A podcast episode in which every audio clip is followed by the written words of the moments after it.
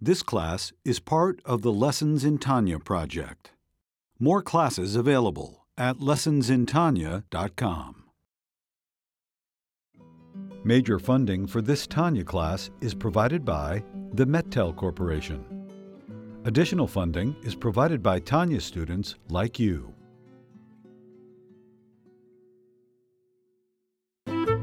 Lessons in Tanya. The Tanya of Rabbi Schneur Zalman of Liadi, taught by Rabbi Ben Zion Krasniansky. Tanya's text elucidated by Rabbi Yosef Weinberg.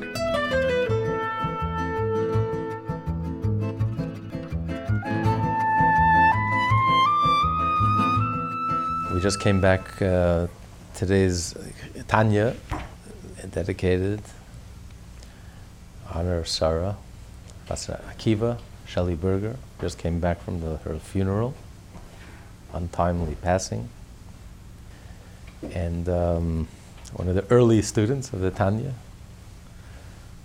You can hear her on lessonsintanya.com, the early chapters, and. Um,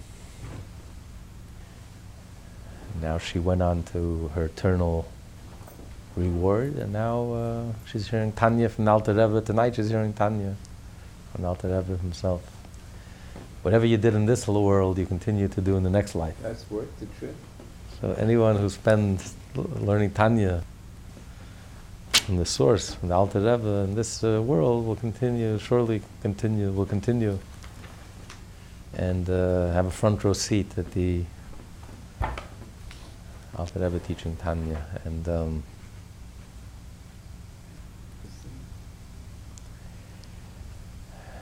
so lichtik and neshama be a good to better, a good advocate for all of us. Um, put in a good word for all of us up there, and. Uh,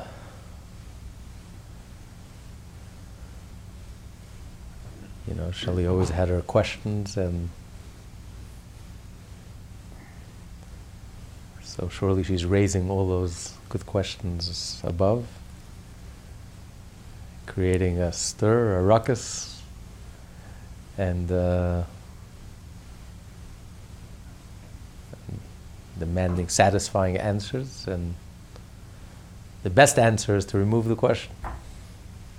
You know, why we're still sitting in exile in Gullus, why. So she's on, on her last and most important mission to bring the message above that we need Mashiach now and it's no more excuses. It's high time to time to act as now. So with Hashem's help she'll get the results that we all need and are waiting for. So we are we're reaching towards the end of letter number 20, which the Alter Rebbe wrote right before his passing. So he was explaining how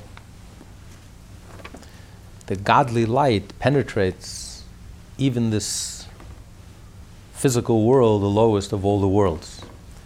A, because the light of the of the world of emanation pierces through the curtain penetrates through the curtain and reaches into this world.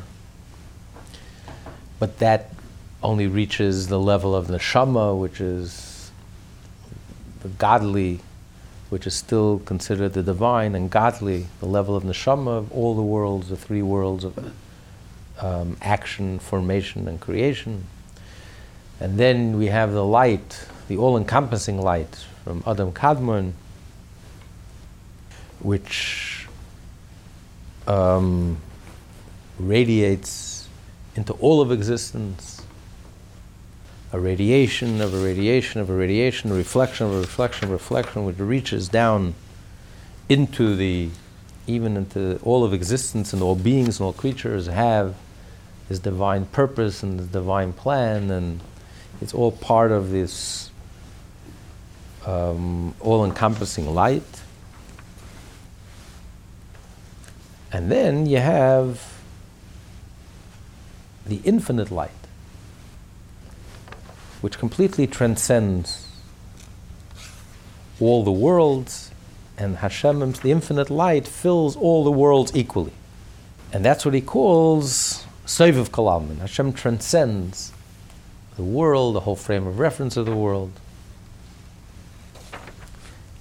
And as he said, like he explained on the top page 398, as we already explained in Likutei Amarim in the Tanya, in the first part of the Tanya, as this concept is explained in Likutei Amarim, that it doesn't mean that Hashem is transcendent and is removed from this world. On the contrary, the infinite light is present and permeates everything in this world, but it, it it's Seivul Kalam is transcendent because we can't sense it and we don't have the tools with which to receive it.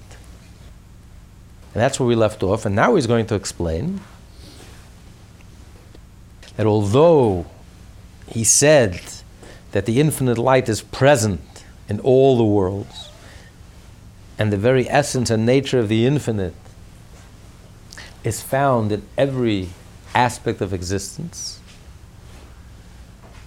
But it doesn't mean that the infinite light is invested, is enclosed in everything that exists because it's infinite and we are finite.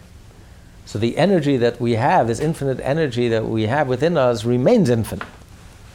It's not an energy that's compartmentalized or an energy that could be contained or an energy that's vested and in the clothes or vested in the, in the created being it's transcendent, it's infinite, and it retains its infinite nature and essence. Where it says that Hashem fills the world, is that part of this concept or not? Yes, ani malei, I, Hashem, fill the world. In other words, that the tzimtzum. But that's the soviv. That's the Seva, that's the infinite light. That the tzimtzum is not literal. The tzimtzum, the contraction, is not literal. The tzimtzum did not affect the infinite light remains after the tzimtzum, just like it was before the tzimtzum, after the contraction, the great contraction, like before the great contraction. The infinite light remains in this place, in this space of this world and the whole universe. Hashem's infinite light remains, just like Hashem's infinite light was present before the tzimtzum. So even after the tzimtzum, the essence of Hashem's light is here in, its full glory just it's concealed from us. The tzimtzum affects that we don't feel it and we don't sense it. And what did the tzimtzum accomplish? He says the tzimtzum accomplished, as he's going to explain now, that the the light after the tzimtzum, there was a little ray of light, like a beam of light, a ray of light. We're just using physical metaphors to describe something that's not physical, but the idea that was this infinite light, and then Hashem created this space, and then within this space, where now the infinite light is, there's a tzimtzum, we, we're not conscious of the infinite light, we can't sense the infinite light. So Hashem emanated from himself a ray, a ray of light, a ray from this infinite light, but only a ray like a beam, and then further contractions, and then this ray, and then a ray of this ray, and a ray of this ray, is this is the energy that's compartmentalized and has become vested in every created being. Because everything that exists has a unique energy that's customized. It's not this general energy, it's the same energy and that's flowing through everything, creates everything. There is a customized energy. Just like every one of us has our own unique flavor, our own unique personality, our own unique character. We have our own unique name everything in this world that exists has a Hebrew name, has un- its own unique characteristic traits and its own personality, because the energy is unique. The divine energy is custom made and is compartmentalized and is, is vested and fits the created being. So this can't be the infinite light, because the infinite light is infinite. The infinite light retains its infinite essence.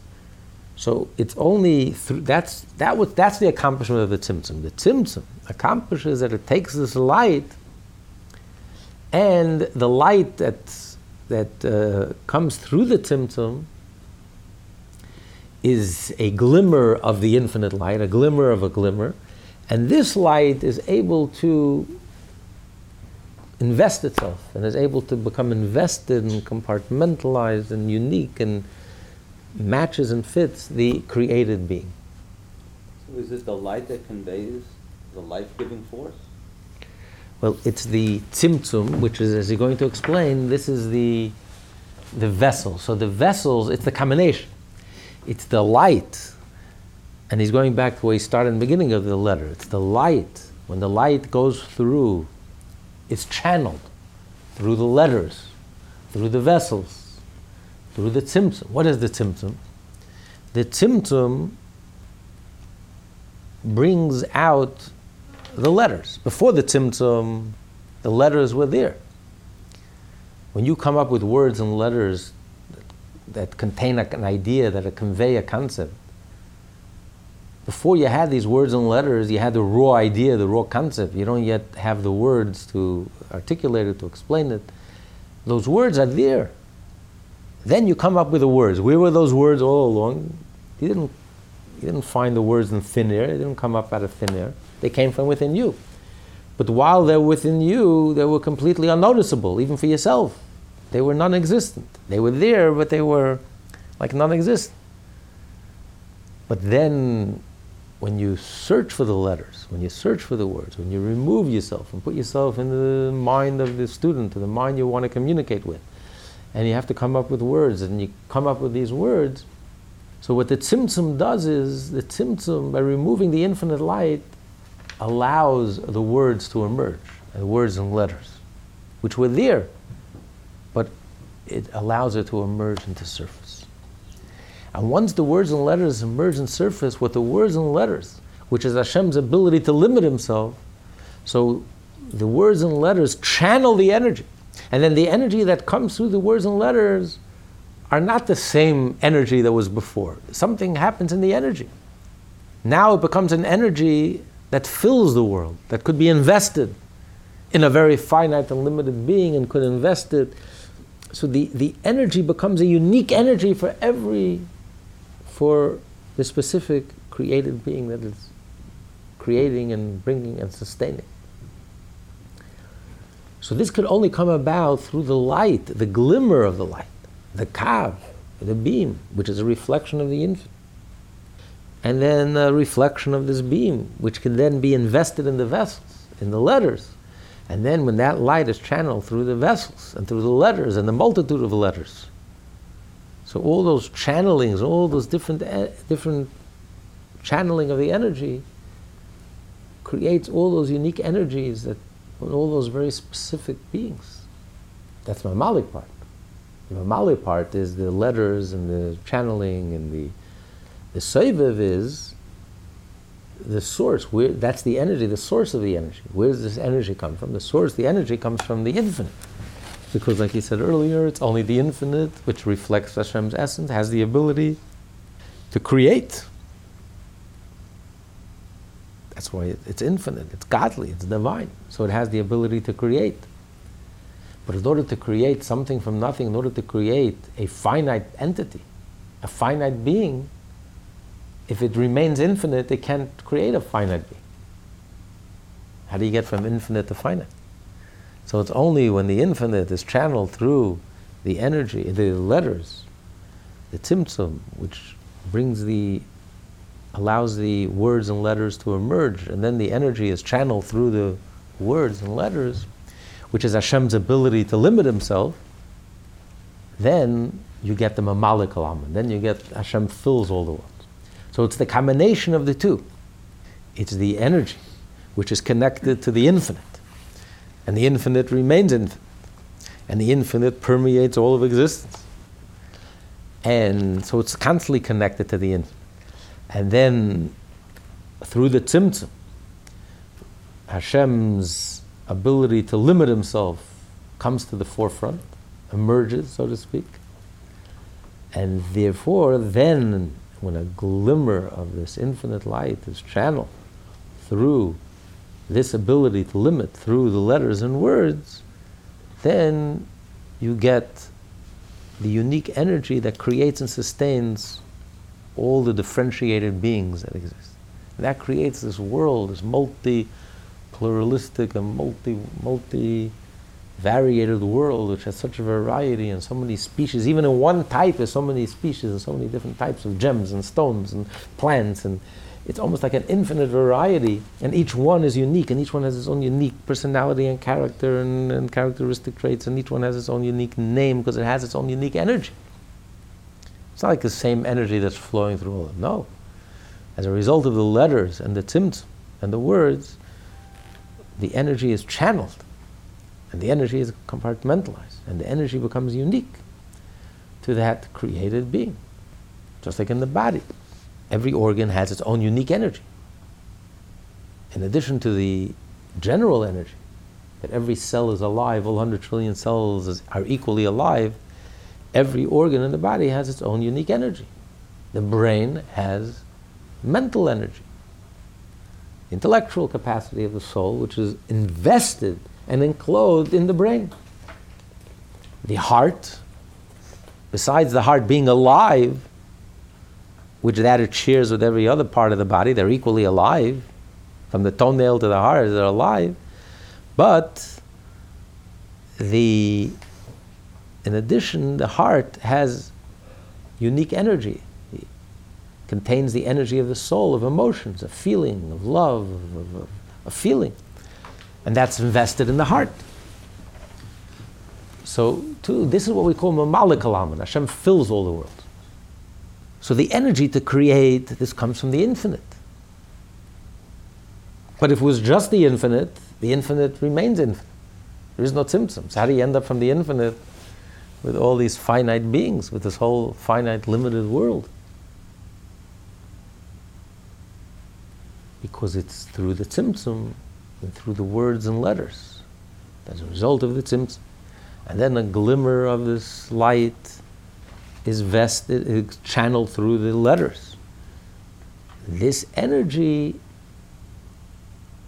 that we receive, this channeled energy is an energy that could be vested and could be matches and is unique to the being that it creates. So everything in this world has a unique energy. So it's the combination between the Sev of Kalam and the Kalam, between the light and the vessels, that the result is the world and existence and creation. So we have the creative energy, which is godly and divine and infinite. But this creative energy is channeled through the vessels and the letters and the words and the names, the Hebrew names. So that explains how we have the paradox. We have the miracle of creation, which is an expression of the infinite. But this creative energy creates finite world with finite beings. So it's divine, it's infinite, and it's finite at the same time. Which explains why the whole combination of body and soul is a paradox, is a wonder of wonders. It's two opposites soul, matter, and energy. How do you combine the two? Body and soul become one and inseparable. You don't know where the body ends and the soul begins. The body hurts, the soul feels the pain. You cut your finger, the soul is in pain. The soul is anguish, it immediately affects the body. Small hole. They're indistinguishable, inseparable. How do, you, how do they become combined? Body mind connection, one affects the other. Uh, how do you combine these two opposites? Only Hashem, who's infinite, is paradoxical, could, could, could combine paradoxes, merge the infinite and the finite. So this is a merger. Creation is really a merger between the infinite and the finite. Only Hashem could bring body and soul together. So it's the ultimate merger between the infinite, which gives the ability to create, but it's the infinite then being chan- channeled into the finite to create a finite world ultimately. As to the presence in the world of the very essence and nature of the infinite, Ein Sof light. This is not by way of an extension and investment of the life force, thereby animating them and bringing them into being from ayin to yesh. For even creation ex nihilo, though it involves a concealed power of the Ein Sof light, is by definition an act of revelation and expansion that takes place by means of the Sephirot and the spiritual levels that draw down and reveal this concealed power. This cannot result directly from the essence of the Ein Sof light that is utterly concealed within creation. So although there is no Tzimtzum, and Tzimtzum is not literally, and Hashem's infinite presence is present, just like it was before the Tzimtzum. There is no change. But since it's completely hidden and concealed from us, we don't sense it, we, don't, we can't feel it, we, can't, we don't have the tools with which even to receive it. So it's right in front of us, and yet we're completely oblivious to it. So how can it create us? Creation is a, is a revelation, is an act of revelation. How could this energy, since it's completely hidden and concealed from us, we can't even grasp it. We don't even know it exists. How could it create us? Creation has to be a revelation. It creates us and brings us into being, and it reveals. It's a revelation. So there can't be a revelation if the infinite is completely hidden. So where does this power to create, where does it come from?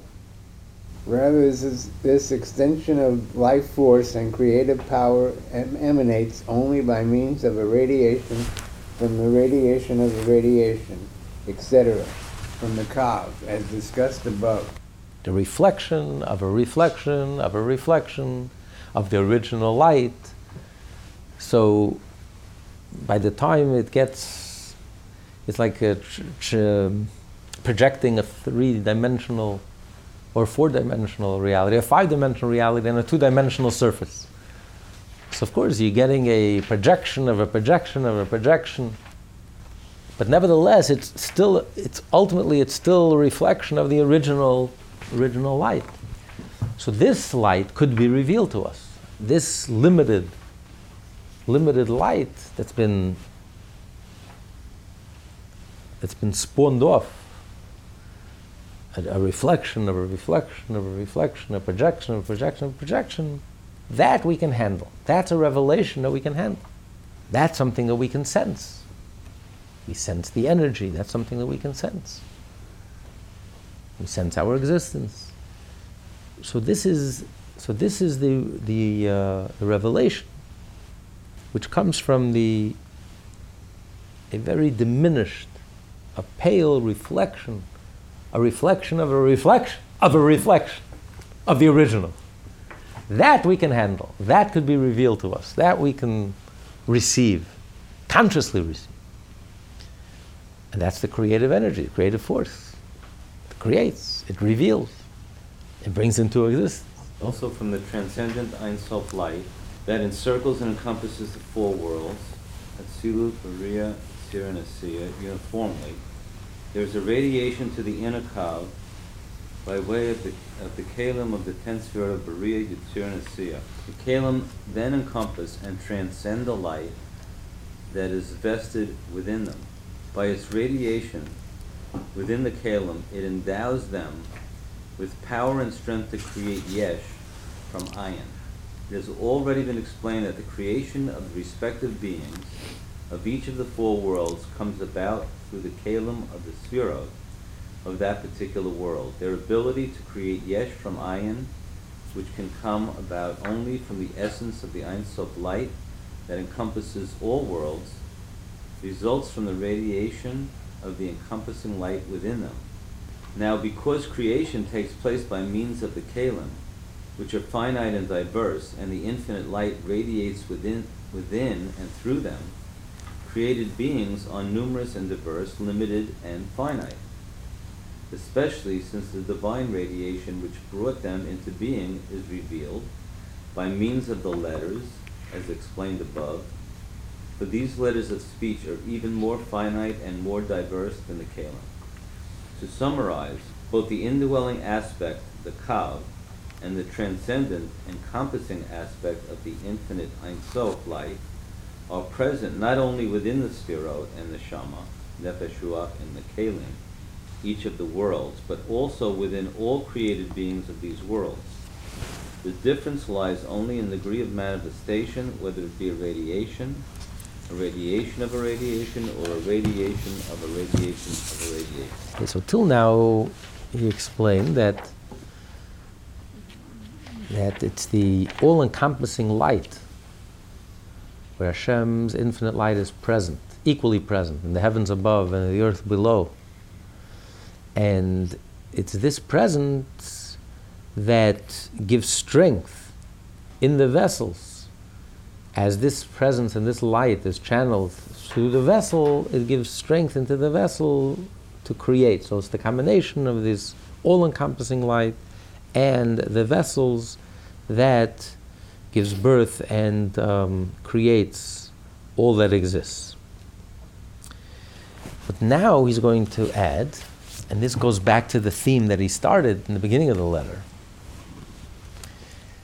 Till now, he was explaining that Hashem's energy, the divine energy, is found equally in all that exists, even in the lowest levels.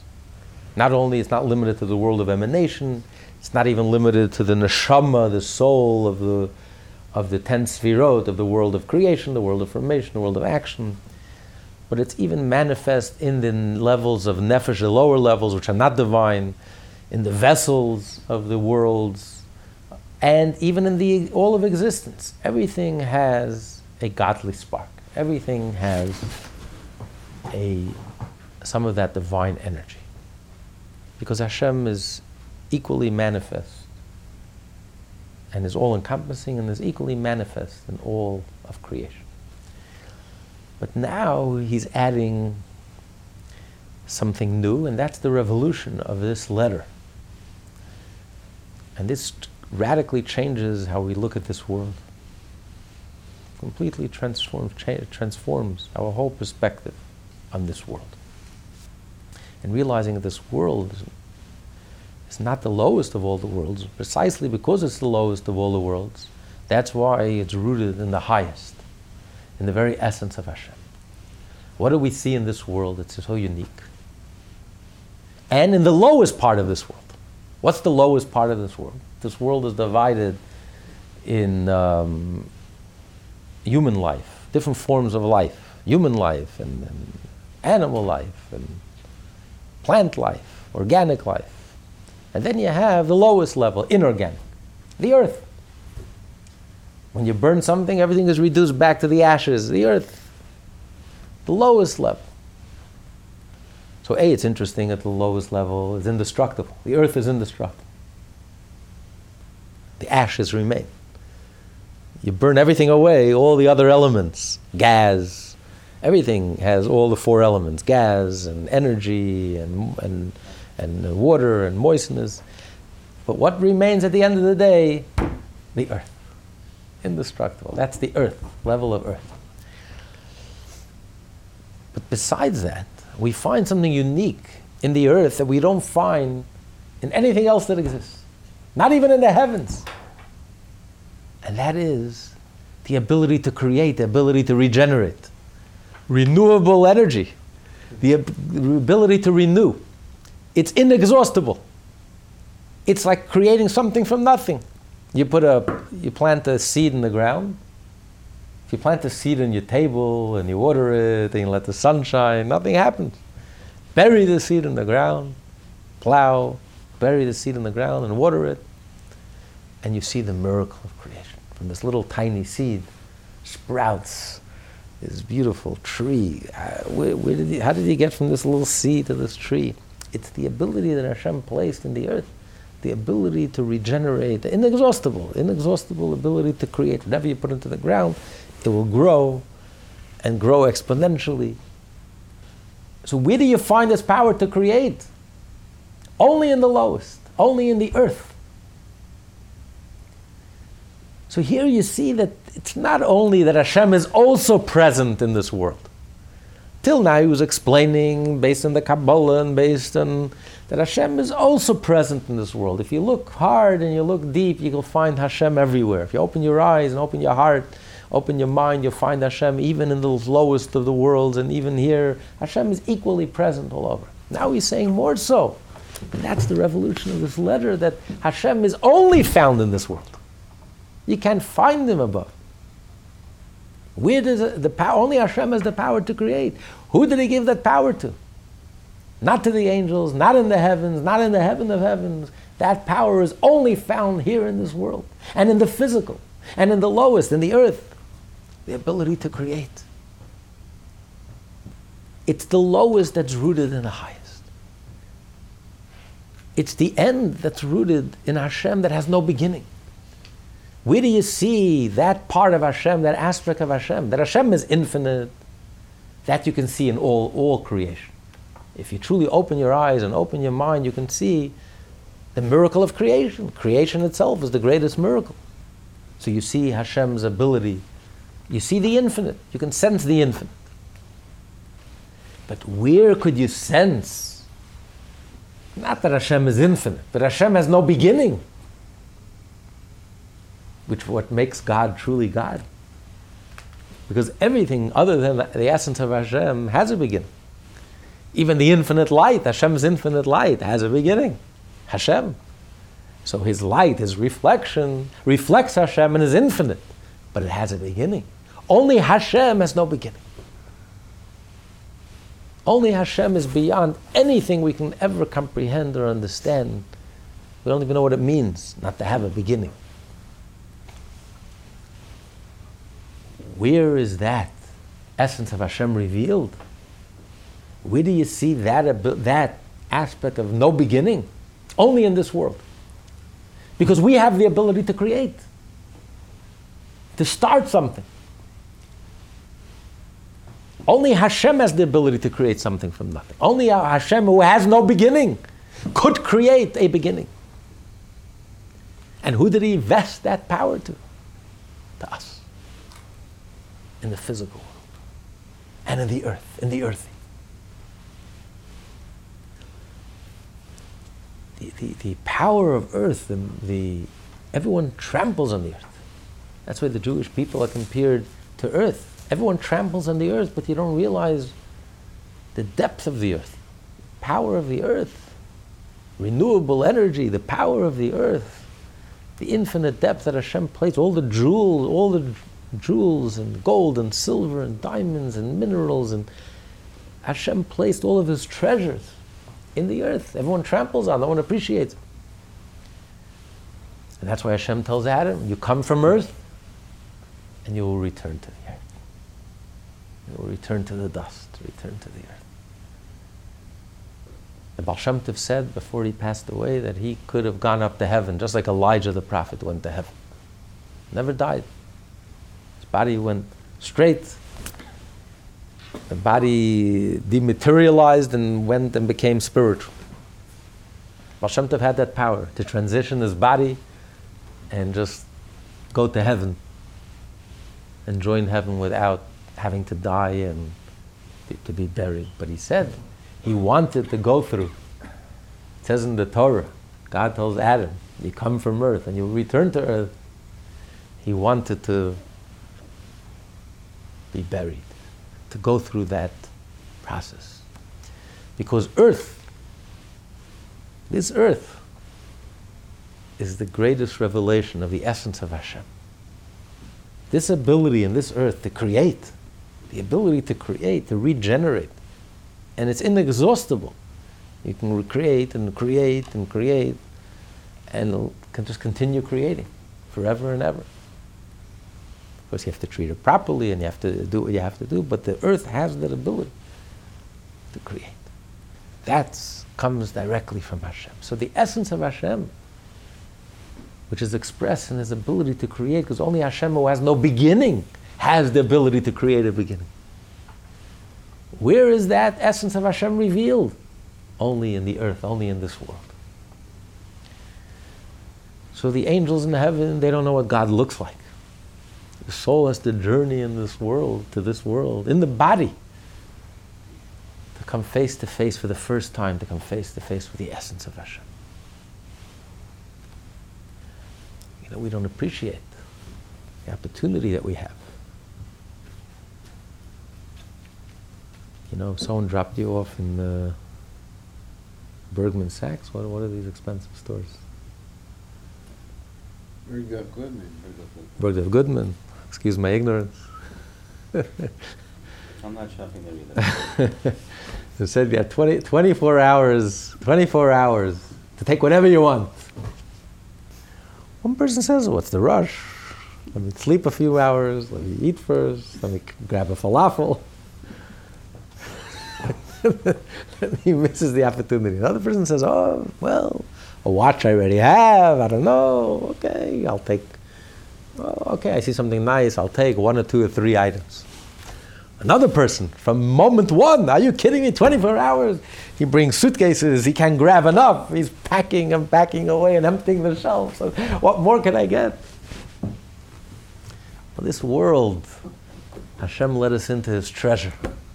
This is his treasure. He says, I'm giving you 24 hours, I'm giving you 70, 80 years, 120 years. Take whatever you want. Grab with both hands. Fill every pocket you have. So one person is asleep. What? Wake up the shul. Ay, ay, ay. Do a mitzvah. Another person, okay, I'll do a mitzvah here. I'll do a tiny little mitzvah there. Another, are you kidding me? Love me. Grab whatever opportunity I have. So this revolutionizes your way of looking at this world. This is Hashem's treasure place. This is the world where we encounter the essence of Hashem. This is where we come face to face with Hashem. This is the holiest of all the worlds. This is the greatest opportunity, ripe with opportunity, ripe with potential. This is the ultimate revelation of Hashem's essence, only in this physical world, in the physical, through the deed, in the earth, in the action, in the body, through the physical. This is a world of opportunity. Instead of looking at this world the classical way, way most people look at this world, and most religions, and most religious as a dark place, as a negative place, as a hellhole, as a place filled with potholes and obstacles and obstacle course and heartache and you read this letter from the Alter Rebbe. The Alter Rebbe is painting us a whole different picture. It's a different world. Are you kidding me? You look at Earth, huh? Earth. What do I see? It's Earth. You know what earth is? Earth has the power to create. You know what kind of miracle it is? No other element has that power. All the elements that are above earth don't have that power. The heavens don't have that power. The heaven of heavens don't have that power. Where, did where does Hashem reveal that ability? That infinite ability to infinitely regenerate and create and only in the earth. In the lowest the lowest of the lowest, the lowest element, the most tangible, physical, and there you see the greatest miracle. We are looking at this world the wrong way. You have to remove our glasses and put on Alter Rebbe's glasses and look at this world and say, this is astonishing. This is a miracle. This is so beautiful. This is Thank you, Hashem, for giving us this opportunity. We should grab both fists as many mitzvahs as possible, use every moment, utilize every opportunity. A rich person doesn't waste a single opportunity. There's a richer Jew in Crown Heights, and he, he went to the mikveh and he found a quarter in the mikveh. He says, You know, I can tell that no rich, and it was lying on the floor. He said, I can tell that no rich person went to the mikveh yet today. he picked it up. He's the billionaire of Crown but that's the definition of rich person. You don't waste opportunities. He looks at that quarter. If I invest this quarter and reinvest the dividend, how much money I can make in 50 years, this quarter will be worth be worth a thousand dollars. You know, only the poor person throws away opportunities. Eh, it's only a dollar. It's only this. A rich person, that's why he's rich. because he looks at everything. He looks at. I don't see it now. I see in the future. I see the opportunity. I see what it, the potential. I don't waste any opportunity. I don't waste any money, and I don't lose any money, and I don't lose waste any any opportunity to to grow richer and to. So, when you realize the potential that we have and the opportunities that we have, and the what we're dealing with here, Earth. You show a geologist a piece of earth, you know what he sees in that earth? We see mud. What does a geologist see in the earth? He sees treasures, diamonds, gold, silver, copper, all these minerals. He sees so much opportunity. So earth is the ultimate miracle. This piece of earth is so alive. Everyone steps in it, but it's so alive. So the greatest, most astonishing miracle of all you'll find in the earth. Miracle of creation. Only God has the power to create. And who did he invest it to? Where did he invest that power and reveal that power? On the earth, in the lowest of the lowest of the low. That everyone tramples on and ignores, and doesn't appreciate. So this world, which is the lowest of all the worlds, or all religions say, quit while you're behind, and this world is so full of folly, and this world is so absurd and ridiculous, and full of riddled with lies, and Judaism says, no, this world, which is the lowest of all the world, is the greatest, is the highest, is the holiest, is ripe with potential. This is where Hashem reveals His essence. This is where we encounter Hashem. This is where we come face to face with the essence of Hashem. And when a person lived a Jewish life, you go back into the earth. You go back to the earth where you came from. It all started with earth, it all ends with earth. And it's all about the earth. It's all about the earthy. It's all about the physical. It's all about the divine energy that's in the earth. And what's the divine energy that's in the earth? The essence of Hashem. The rest of creation reveals a ray of Hashem, a glimmer of Hashem, a ray of a ray of a ray, a glimmer of a glimmer of a glimmer, a projection of a projection of a projection, a reflection of a reflection a reflection. But you're looking for the essence of Hashem. You're only going to find it in the earth, in the physical, in this life, in this world, the body, the soul in a body, physically doing the mitzvah, doing the good deed. This is where you touch the divine. This is where you touch the essence of Hashem. When the Hasidim read this letter, it, it completely blew them away. This, this completely transformed how they looked at the body, how they looked at this world, and looked at this. It opened our eyes. Suddenly it became, we started looking at this world the way Hashem looks at this world. Hashem looks at this world, it's a different world. It's a, gar- it's a potential Garden of Eden, a place of delight, Hashem's delight, Hashem's pleasure, Hashem's home, a place where Hashem says, Here is where I feel at home. This is where my essence is invested in. This is my investment. This is where it's at. This is where all the riches are. These are all, this is what generates all the dividends. This is it. While everyone else is focused on the sublime and the heavenly and the Hashem says, "Are you kidding me? This is this is. Don't get distracted. This, this is where it's at. Physical, the tangible, the material, the deed, the actual deed, the mitzvah. Furthermore, in addition to all that was mentioned above, the radiation of the radiation of the radiation, which descends into a created being utterly concealed, being then neither the Mahut nor the Mitzias of uh, divinity, and nevertheless containing both the inner illumination of the Kav and the encompassing light, and all of the, the above, that is, the manner in which both the, those these levels of illumination ultimately radiate within created being, demonstrates its power and ability in, in as much as it is a godly radiation descending from Malchut of Atzilut in the element of the physical earth in an immense manifestation, surpassing that of the elements, fire, air, and water, that transcended and even the heavenly hosts. For they do not have it in their power and ability to constantly bring forth something from nothing, yesh me'ayin, like the element of earth that constantly makes something sprout from nothing, namely the herbs and the trees that constantly grow from the earth's vegetative power. Even those plants that result from sowing and planting are produced in a manner that resembles yesh me'ayin, for the seed or seedling disintegrates and serves merely to arouse the vegetative power.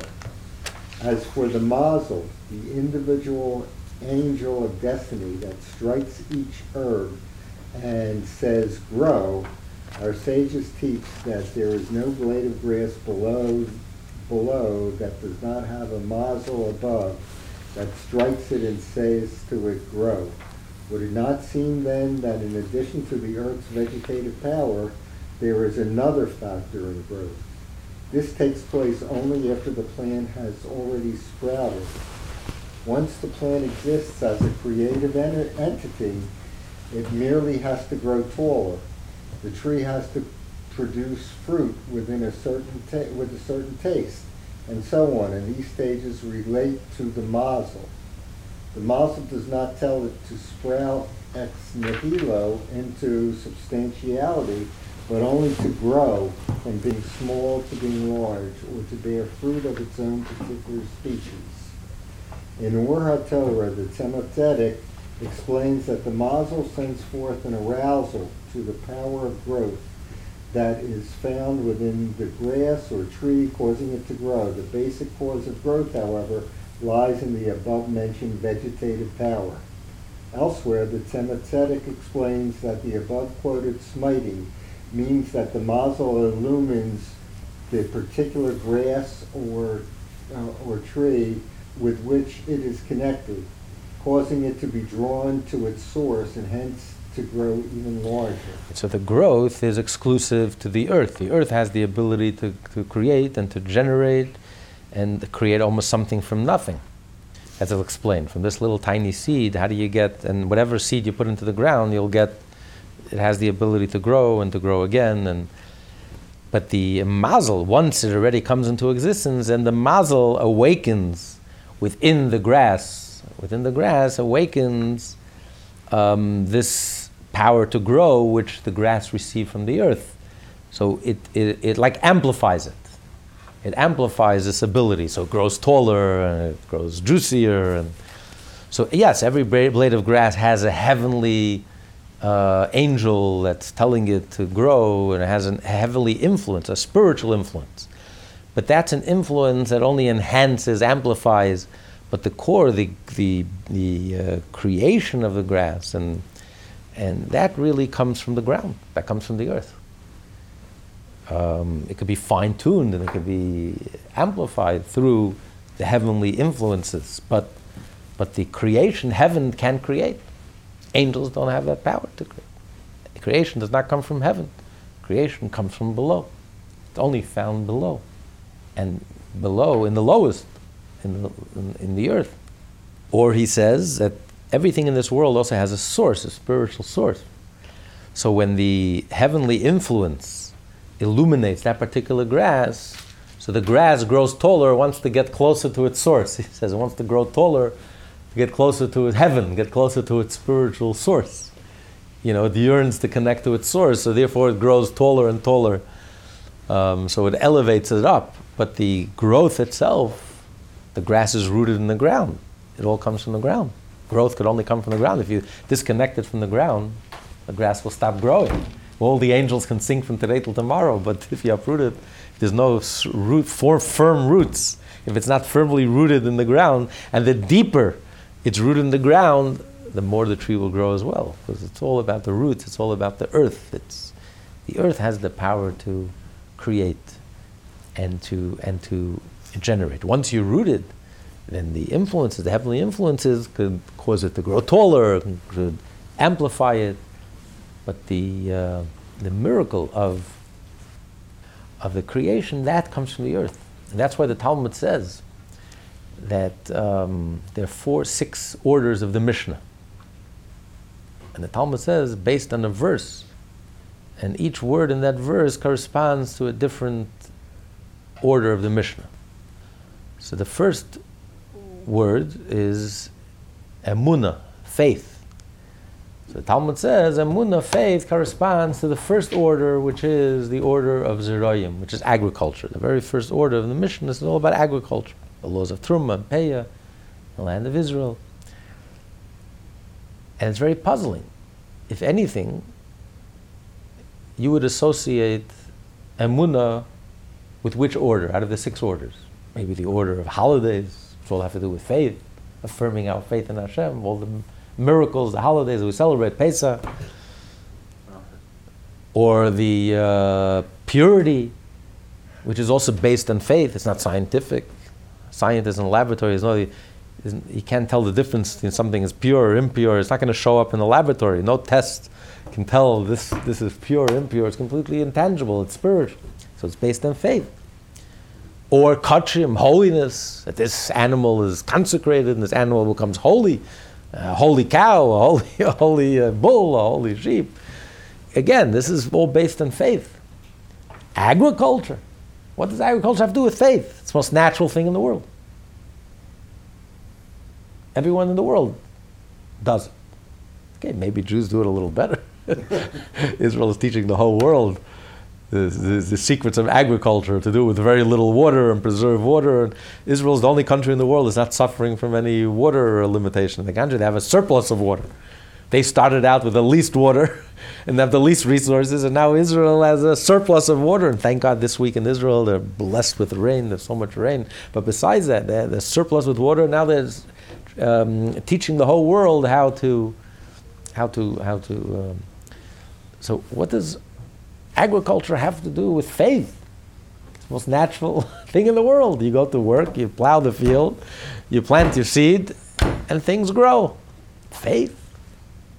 What a choice. Why would the pasuk, why would the rabbis choose faith of all the orders to associated with the order of agriculture? And this gets to the essence of a Jew. What makes us Jewish is we have the Jewish faith. We see in the most common and the most natural, we see the most astonishing thing. Everyone looks at agriculture and sees nature. A Jew looks at agriculture and sees the most astonishing miracle. Are you telling me this is natural? You take a little tiny seed and you put the seed in the ground, and from this little tiny seed, I'm going to grow stalks of wheat that has so many seeds, thousands of seeds, hundreds of seeds from this little tiny. How did they get from this one little tiny seed, which, by the way, first has to rot in the ground, so there's nothing even left of that seed, and then from this seed will sprout these stalks, and especially an orchard, a fruit tree. From this little seed, you got this huge, gigantic tree with a trunk and branches and leaves and fruits, and each fruit has, has, has pits and, which you can plant further, further trees and add in from. From this little tiny. So everyone else looks at it, doesn't even give it a second thought. It's the most natural thing in the world. Of course, you plow, you plow, and it grows and finish. A Jew looks at that. That's faith. You look at that seemingly natural event, and a Jew is just astounded and is astonished and sees not only a miracle, the greatest miracle, the act of creation. This is nothing short of a creation, miracle of creation. It's almost something from nothing. I put in something into the ground, it rots, and from this something, nothing comes this. This, this, this where, where exactly? How did this happen? It's the ultimate expression of Hashem's creative ability. Only God has the power to create something from nothing and he placed it in the earth. And a Jew who is compared to the earth has the power to be astonished by it and to see it and to realize the miracle. That's why the Torah says also honor your parents. It's in the Ten Commandments. And it's right there, right up there with the first five. Five and five. The first five, which are the mitzvah between man and God. Shouldn't it be universal, honoring your parents? It's not, it's not one of the seven Noahide laws. Yes, the universal theme of the laws is you should be a mensch, you should be mental. So obviously, it goes without saying that you have to be grateful and thankful to your parents who raised you. But it's not a special mitzvah. Here, the Torah made a special mitzvah, one of the Ten Commandments, and one of the first five. Because again, what everyone else, this is what distinguishes the Jew. This is what characterizes the Jew. What everyone else looks at and sees as something natural, husband and wife fell in love and they were intimate, and then as a result, you have a child. Okay, I mean, it's the most natural thing in the world. Uh, who thinks twice about it? What does a Jew see in this? A Jew sees the greatest miracle, the most astonishing miracle. The ability to create something from nothing. Angels don't have the ability. You don't find it in the heavens, you don't find it in the heaven of heavens. It's only in this physical world. Two bodies physically come together, intimacy and love, and they partner with Hashem. Hashem gave them the ability to create something from nothing. A Jew sees in this the divine. That's why it directly connects us with the divine. A Jew looks at the whole parent child relationship and he sees, immediately we see Hashem, we sense Hashem. We sense Hashem, no one else senses. But a Jew immediately senses Hashem. This is divine, this is miraculous, this is astonishing, astounding, this is godly. Because a Jew is so plugged in and connected, because we have a piece of the divine essence, therefore we see the godly in everything. We look at earth and we say, wow. And look how many mitzvot are associated with earth. For a Jew, there's so many mitzvot in the holy land of Israel. Who calls land holy? Eretz HaKodesh. It's land, it's earth. No one associates holiness with land, earthiness. And yet, for a Jew, Eretz, land, becomes Kodesh, the holy land. The land is holy. And you have all the mitzvot associated with the holiness of the land, the mitzvot of the produce and the yield and the truma and the meiser and the bikurim, etc. This is what's uniquely Jewish. This is what's so unique about the Jewish people. Because when you're so plugged in and you're so connected and you have that clarity, not because of anything that we've done, not because of anything that we that we've accomplished, because Hashem chose us and gave us a piece of Himself, and therefore we just have that connection. We just see it. No one else sees it, and we see it. You look at Earth, wow, this is astonishing. This is faith. Agriculture is faith. It's the greatest miracle. We're astounded and astonished by this miracle. Creation, parent childhood. To us, this is divine, this is godly. And this connects us directly with Hashem. And where is this found? Where is this expressed? Where do you notice it? In the earth. It's easy. It's one thing for the angels to be sublime. A Jew is superior to an angel. It's easy to be sublime and to be spiritual and to be meditative and to be in heaven. Where do you see what's real and what's not real? Where do you see where it really is at? It's when it comes to the earth, when the soul is in the body, and we're living in this world with our feet firmly planted in this world. And yet,